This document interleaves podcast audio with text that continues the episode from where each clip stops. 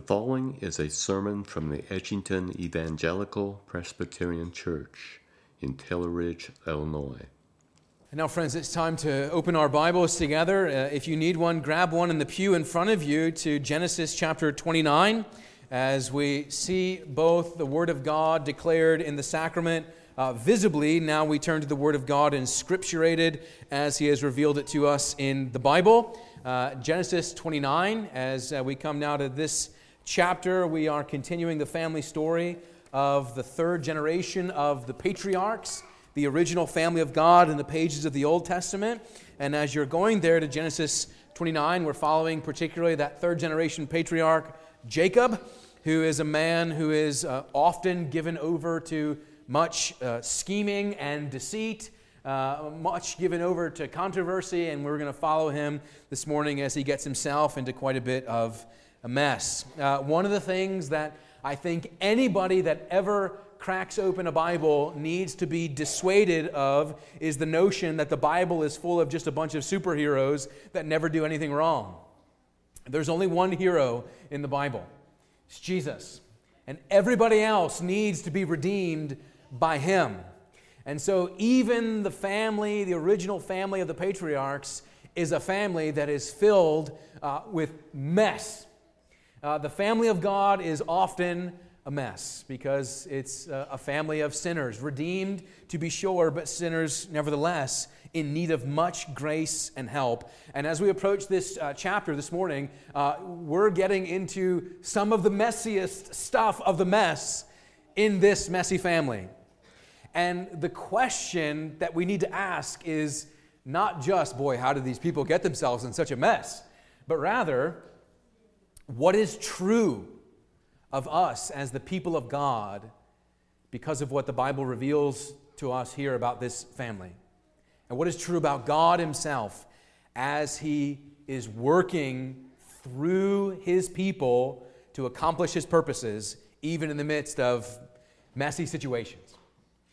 So, we want to see that together this morning. So, if you've got your Bible open in Genesis 29, let's pray and ask God's blessing upon the scriptures. Great God, we turn to you now as we have all morning worshiping you, but praying specifically now that as we open up the scriptures, that you would reveal and open them to us, that we might learn, that we might see your wisdom, that we might see even Jesus Christ revealed to us in the pages of the scriptures and come to rest upon him as our Savior and Lord. So, Lord, Speak your word to your people this morning and call us to you, we ask in Jesus' name. Amen. And now, hear the word of God. Genesis 29, we'll be reading the, the first 30 verses under the heading Jacob marries Leah and Rachel. This is the word of God. Then Jacob went on his journey and came to the land of the people of the east. And as he looked, he saw a well in the field, and behold, three flocks of sheep lying beside it. For out of that well the flocks were watered. The stone on the well's mouth was large, and when all the flocks were gathered there, the shepherds would roll the stone from the mouth of the well and water the sheep, and put the stone back in its place over the mouth of the well. Jacob said to them, My brothers, where do you come from? They said, We are from Haran. And he said to them, Do you know Laban, the son of Nahor? And they said, We know him. He said to them, Is it well with him? They said, It is well. And see, Rachel, his daughter, is coming with the sheep. He said, Behold, it is still high day. It is not time for the livestock to be gathered together. Water the sheep and go, pasture them. But they said, We cannot until all the flocks are gathered together and the stone is rolled from the mouth of the well. Then we water the sheep. When he was still speaking with them, Rachel came with her father's sheep, for she was a shepherdess. Now, as soon as Jacob saw Rachel, the daughter of Laban, his mother's brother, and the sheep of Laban, his mother's brother, Jacob came near and rolled the stone from the well's mouth and watered the flock of Laban, his mother's brother. Then Jacob kissed Rachel and wept aloud. And Jacob told Rachel that he was her father's kinsman and that he was Rebekah's son. And she ran and told her father. As soon as Laban heard the news about Jacob, his sister's son, he ran to meet him and embraced him and kissed him and brought him to his house. Jacob told Laban all these things, and Laban said to him, Surely you are bone, uh, my bone and my flesh. And he stayed with him a month. Then Laban said to Jacob, Because you are my kinsman, should you therefore serve me for nothing? Tell me, what shall your wages be? Now Laban had two daughters. The name of the older was Leah, and the name of the younger was Rachel. Leah's eyes were weak, but Rachel was beautiful in form and appearance. Jacob loved Rachel, and he said, I will serve you seven years for your younger daughter Rachel. Laban said, It is better that I give her to you than that I should give her to any other man. Stay with me. So Jacob served seven years for Rachel, and they seemed to him but a few days because of the love he had for her. Then Jacob said to Laban, Give me my wife, that I may go into her, for my time is completed. So Laban gathered together all the people of the place and made a feast. But in the evening he took his daughter Leah and brought her to Jacob, and he went into her. Laban gave his female servant Zilpah to his daughter Leah to be her servant. And in the morning, behold, it was Leah. And Jacob said to Laban, What is this that you have done to me? Did I not serve with you for Rachel? Why then have you deceived me? Laban said, It is not so done in our country to give the younger before the firstborn. Complete the week of this one, and we will give you the other also in return for serving me another seven years. Jacob did so and completed her week. Then Laban gave him his daughter Rachel to be his wife. Laban gave his female servant Bilhah to his daughter Rachel to be her servant. So Jacob went into Rachel also, and he loved Rachel more than Leah and served Laban for another seven years. Amen. The grass withers and the flower fades, but the word of God abides forever. I do keep your Bible open there in Genesis 29. And let me say, quite frankly, passages like this are why I often say that the Bible is really a wonder. Uh, the Bible is really a wonderful thing. Who would ever come up with this? Who would ever tell this story? Who would ever write it down to go into historical record in this way? But what in the world does it mean? Why is it in the Bible in the first place? And if you were following along, even in the narrative, you were realizing that you've got lots of different characters that are related to different people, and there's two wives and one man, and there's all sorts of strange relationships that are happening. But let me tell you, because I know that our culture consumes uh, media and television and streaming episodes in you know quick succession, you can keep up with this story. Don't be overwhelmed by all the names. Don't be overwhelmed by the drama. You can keep up. Just pay attention to what's happening and what's going on here, but be on the lookout for something thing you should be on the lookout for is what, what is the point of all of this? It's not just drama for drama's sake, though some people are inclined to drama for drama's sake, but that's not what this is about. Chapter 29 of Genesis is saying that God has a purpose for his people in the midst of the messes that they find themselves in. And his people oftentimes find themselves in drastic messes. So, what I want to do is I want to consider this passage with you from two perspectives. The first one is just going to be a horizontal perspective, just uh, on the ground amidst the various characters of what's happening here, asking what in the world is happening amidst these various characters and the drama and the mess, a horizontal perspective. And then to say and say vertically, what in the world, Lord, is this all about and why? So, a horizontal perspective and then a vertical one. So, first, the horizontal that we can see on the ground. And as it were, here's Jacob. Jacob, who is known to be a deceiver, is going to meet his match in his uncle Laban. The first scene with the shepherds and the flocks in a stone covered well, Jacob happens upon these men sitting around waiting for some more shepherds to come and help him roll back a stone so they can water the flocks. And in, in the meantime, he's speaking to them that he's, he's made it to his intended destination. He was on his way to find Laban. These people know Laban, and Jacob celebrates the fact that he's made it on his journey to where he was intended to go. And the reason why Jacob was on this journey in the first place, perhaps you remember, is because he had deceived his older but twin brother Esau out of both a birthright and a blessing, and his brother wanted to kill him, and so he's fleeing the bloodthirst of Esau on his way to find a wife. He was sent to go find a wife among Laban's own household. And all the way back, we have been seeing that God has said that I have a purpose for my people, and I'm giving promises to my people even in the midst of their messes. Because chapter 28 was all about God's promise and assurance to Jacob Jacob, wherever you go, I'm going to be with you. Remember, he had that dream, Jacob's ladder, and the whole event was God communicating to him the assurance of the covenant. Jacob, no matter where you go, no matter how far you stray, I will always be with you and bring you back home. Jacob is going with that promise in mind, but now in chapter 29, he's coming to his intended destination, and Jacob's eye catches the sight of Rachel. And in the midst of all the details here, the point that we are intended to see in really this first part about what happens here is that where the shepherds had been gathered together at the well amidst of this big stone, they're just hanging out.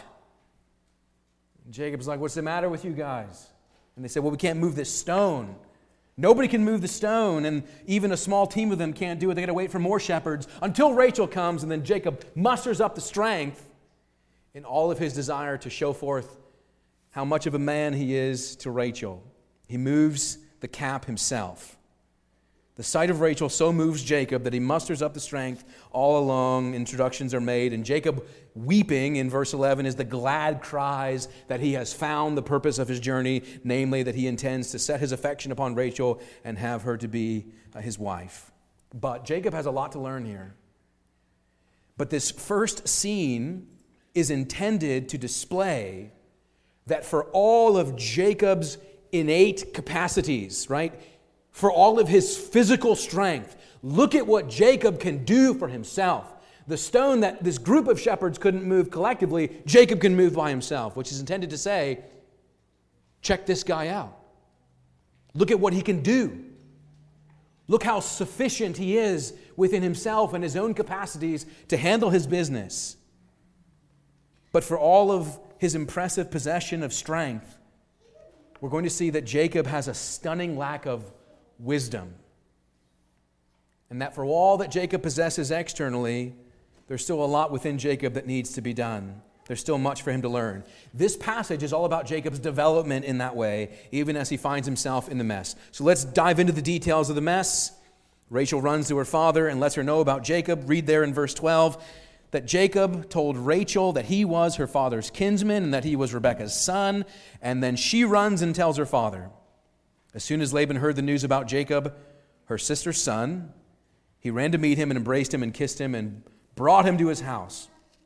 Jacob told Laban all these things, and Laban said to him, Surely you are bone, my bone and my flesh. And he stayed with him a month. Now it's interesting that detail there that it says that Jacob told Laban all the things. You have to wonder how much detail did Jacob go into when he says to his uncle, Here's what I've been through.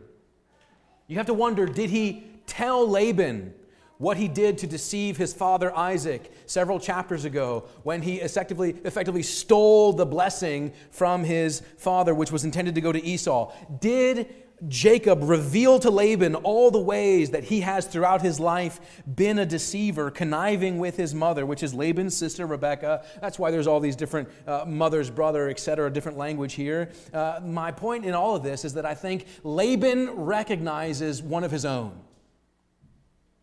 Because Jacob has schemed and deceived his way through life so far, but as I said, he's going to meet his match in Laban, and Laban recognizes another deceiver when he sees it. It seems to run in this family. Laban's sister, Rebekah, is Jacob's mother. What we see here is that Laban has a plan. It's not immediately apparent on the surface, but we can read the intention throughout the text that he sees Jacob, who's come to find a wife, and Laban already has this plan in place that he's going to get seven years good labor out of Jacob. This man who's strong enough to move one well cap that a bunch of other shepherds can't move collectively, I'm going to get some labor out of this man. And Jacob's willing to do it all because he wants to marry Rachel. He's going to serve Laban for the bride price. It would have been customary in this culture to, to, to pay an amount of a bride price to say, I want to have this woman as my wife, but I, I, can't, I, can't, I can't give it to you by way of money. And so what I'm going to do is I'm going to serve for it seven years in your household. And Laban says, Sure. Verse 19, you can do it. Notice this detail in verse 19 for who? Her. Her. See, Jacob has a plan, but Laban has another plan. And you see the description there in verse 16 and 17 that we find out that Laban has another daughter. The name of the older was Leah, and the name of the younger was Rachel. Leah's eyes were weak, but Rachel was beautiful in form and appearance. It's, kind of a euphemism, this description. Her eyes were weak, such to say that she wasn't as much to look at as Rachel was. There's a comparison here. Jacob's got his eye fixed on Rachel, but Laban has a plan. But Jacob works for Laban, all the while assuming Laban's good faith. But Jacob was a man who, though he had deceived his way through life so far, is going to get a taste of his own medicine. Now, now listen, I understand it's tempting to get, a, to get into the details and all these weeds here, but don't miss the big picture about what's happening here. After seven years' labor for Rachel, Laban deceives Jacob and gives Leah to him rather than Rachel. And you might say, wait a second. I got a lot of questions about that. Now, listen, I understand you might, but it would have been customary for the brides to be heavily veiled. In an ancient Near Eastern culture before electricity, it's dark at night. And in addition to what would have been likely after a celebration with very strong drinking. There's also the fact of the matter that Leah seems to consent to this whole plan, pretending to be her younger sister. But the point is that deceit is building on top of deceit. Jacob thinks that Rachel is going to be his wife, and Laban gives his first daughter, and Leah's in on it the whole time. And my goodness, you say, what is wrong with these people? What is wrong with these people? And of course, Jacob is outraged by all of it, of course, even though earlier he had participated in another form of deception. And Laban simply says, Hey, bud, that's just the way it is here. It's customary. And you should have known. After all, Laban said, You can take her. And you meant Rachel, but I meant Leah. I didn't lie to you, but I did cheat you. Laban comes across as more heartless, more scheming, more deceptive, more deceptive even than Jacob, and Jacob is faced with the reality of all of it, then having to serve another seven years to pay another bride price for his true love, Rachel. So, on this horizontal perspective, in the midst of this cast of characters with all of this mess, Jacob now has two wives, one that he loves more than the other, diving deeper into family conflict and strife in the family of the people of God. And this is when, again, I say, Isn't the Bible great? Isn't the Bible compelling, fascinating, interesting? Why in the world is all of this here? You couldn't make this up if you tried. And again, what's the point? Well, let's get to that. What is the point? Where is God in the midst of this mess? That's really the question. Actually, if you scan back through, you notice that God's name isn't even in the text. Nobody's even mentioning the Lord. Nobody's even mentioning the God of the covenant. He's nowhere in this text on the surface, anyway. So, what is he doing here in the life of Jacob? Well, we can safely assume that when Jacob was showing off his strength and moving the rock, then what was most of all in his mind wasn't his need, but his own ability, right? Look what I can do. Look what I can do for myself. But then to wake up to the deception, wake up to the deception the next morning, bury his hands in his face, and say, What has happened to me? What has happened to me? Isn't it interesting that it is easy to credit ourselves when things are going well and we say, Look what I can do? And when things are going wrong, our first inclination is, What has happened to me? I am a victim fundamentally. It's a strange thing in us as humans, but God is at work in this mess. God is at work in the midst of all of this. Jacob, schemer though he is, deceiver though he is, God is not through with Jacob. Jacob is not going to escape the consequences of his own deceit, and God is at work to bring discipline and change and correction to Jacob. Jacob, who is so reliant on himself, as evidenced by his ability to move this big rock, now is the subject of a great deceit. What is he learning? He's learning one of the most basic truths that the Bible says in Proverbs 3, 5, and 6 to trust in the Lord and lean not on your own understanding. Jacob, lean not on your own ways just because you think that you're sufficient in yourself to move some big rock and you got it made within yourself and you know all wisdom. Jacob, you need to learn to trust in the Lord is Jacob trusting the Lord as he goes forth in foolishness? The answer is no. So what is this lesson here? The lesson is, is that Jacob is easily deceived, but God's purposes are not easily diverted. That the same thing can be true at the same time. That God's people can find themselves in a mess very much as a result of their own actions and God can be working out his sovereign purposes at the same time. that they can find themselves in circumstances that are a result of their own actions, and God, in His sovereign purposes, is working out His plans. That's the lesson here that God knows what He's doing even when His people are walking into deeper and deeper messes. The life that Jacob has lived by deceit is the life that God is going to redeem.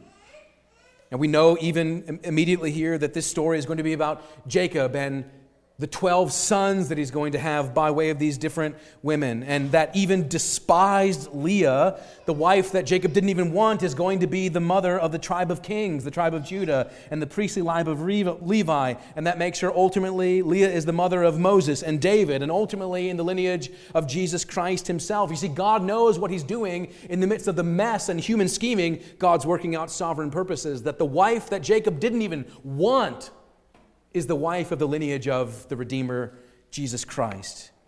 God knows what he is doing. See, there is what man intends, and there is God's sovereign purposes. And friends, you and I need to learn that reality, both in the big picture, as we evaluate our own lives and as we evaluate the lives of individual people in the Bible. But the fact of the matter is that we don't need to just learn the lesson in the big picture, we need to learn the lesson in the midst of things happening.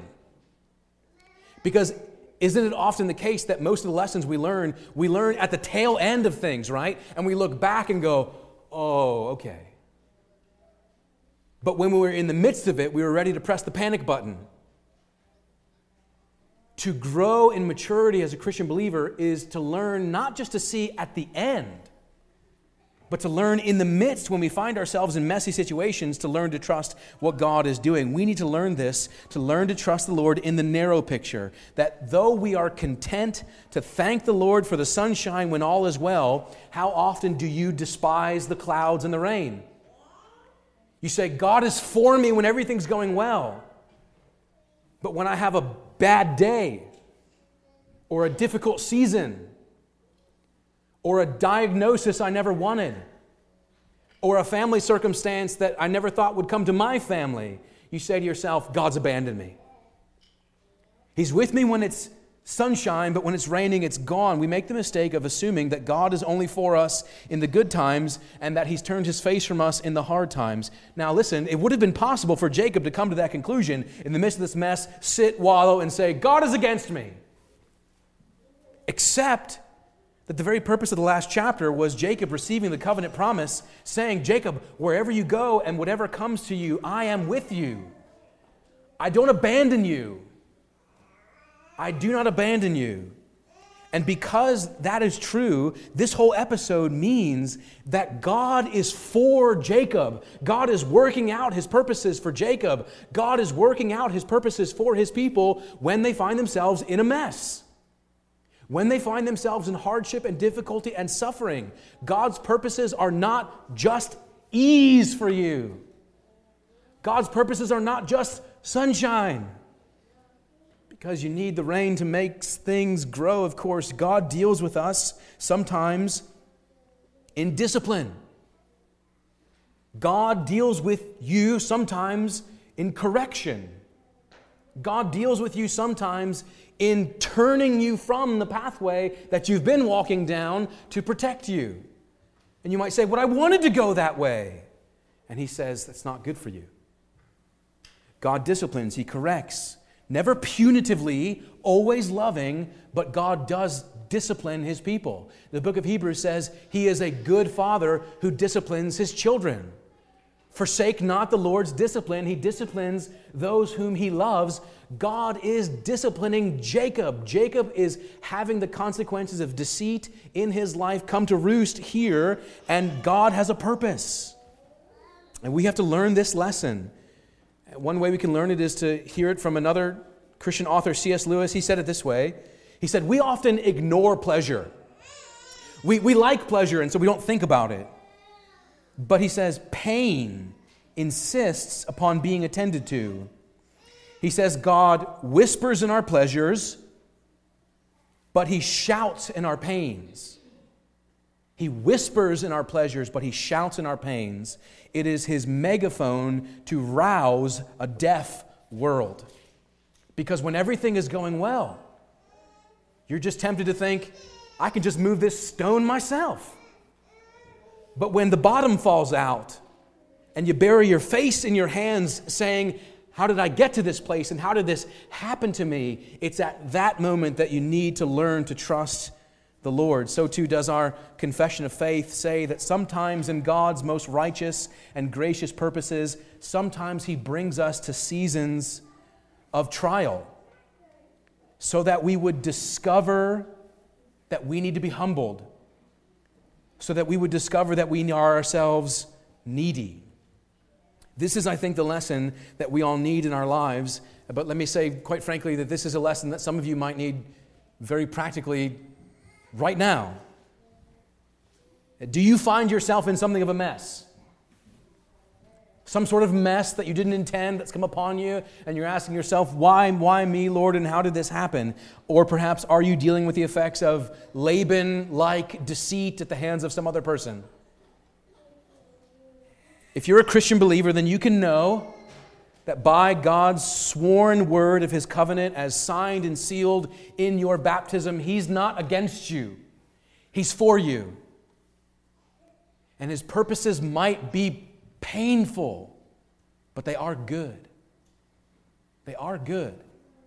And we need to learn to trust that. Sometimes His work is painfully corrective, but it is always good.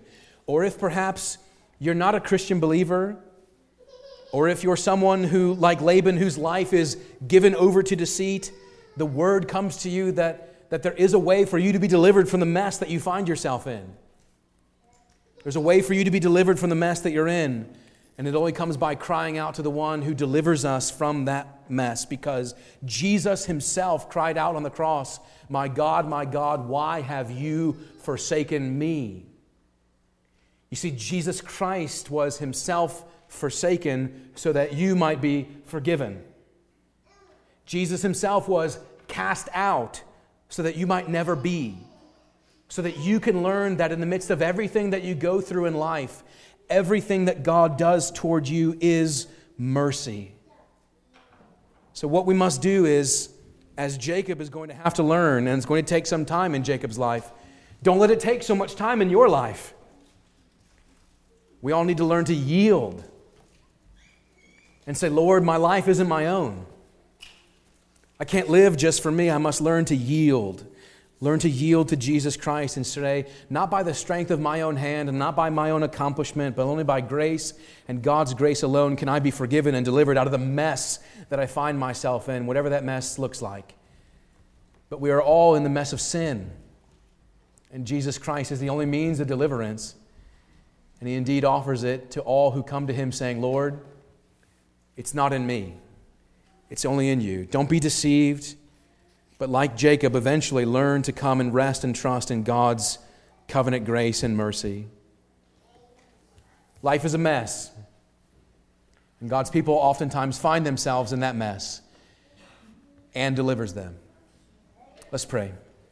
Heavenly Father, we thank you that uh, even in the scriptures you reveal to us, especially the person and work of Jesus Christ. And it might be easy for us to assume that the name of Jesus, because it's not on these particular pages in this chapter is not present, and yet, Lord, you are always with your people, correcting them, bringing them into discipline to reveal your love that they might be made more whole and more complete. So, Lord, we pray for ourselves today that we might be a people under providence, willing to take from your sovereign hand whatever you and your wisdom bring to us, that we might be made more into the image of Jesus Christ. Lord, we pray for this in Jesus' name. Amen. Thank you for listening to today's sermon. If you would like more information about our church or its ministries, please visit edgingtonepc.org. May God bless and keep you.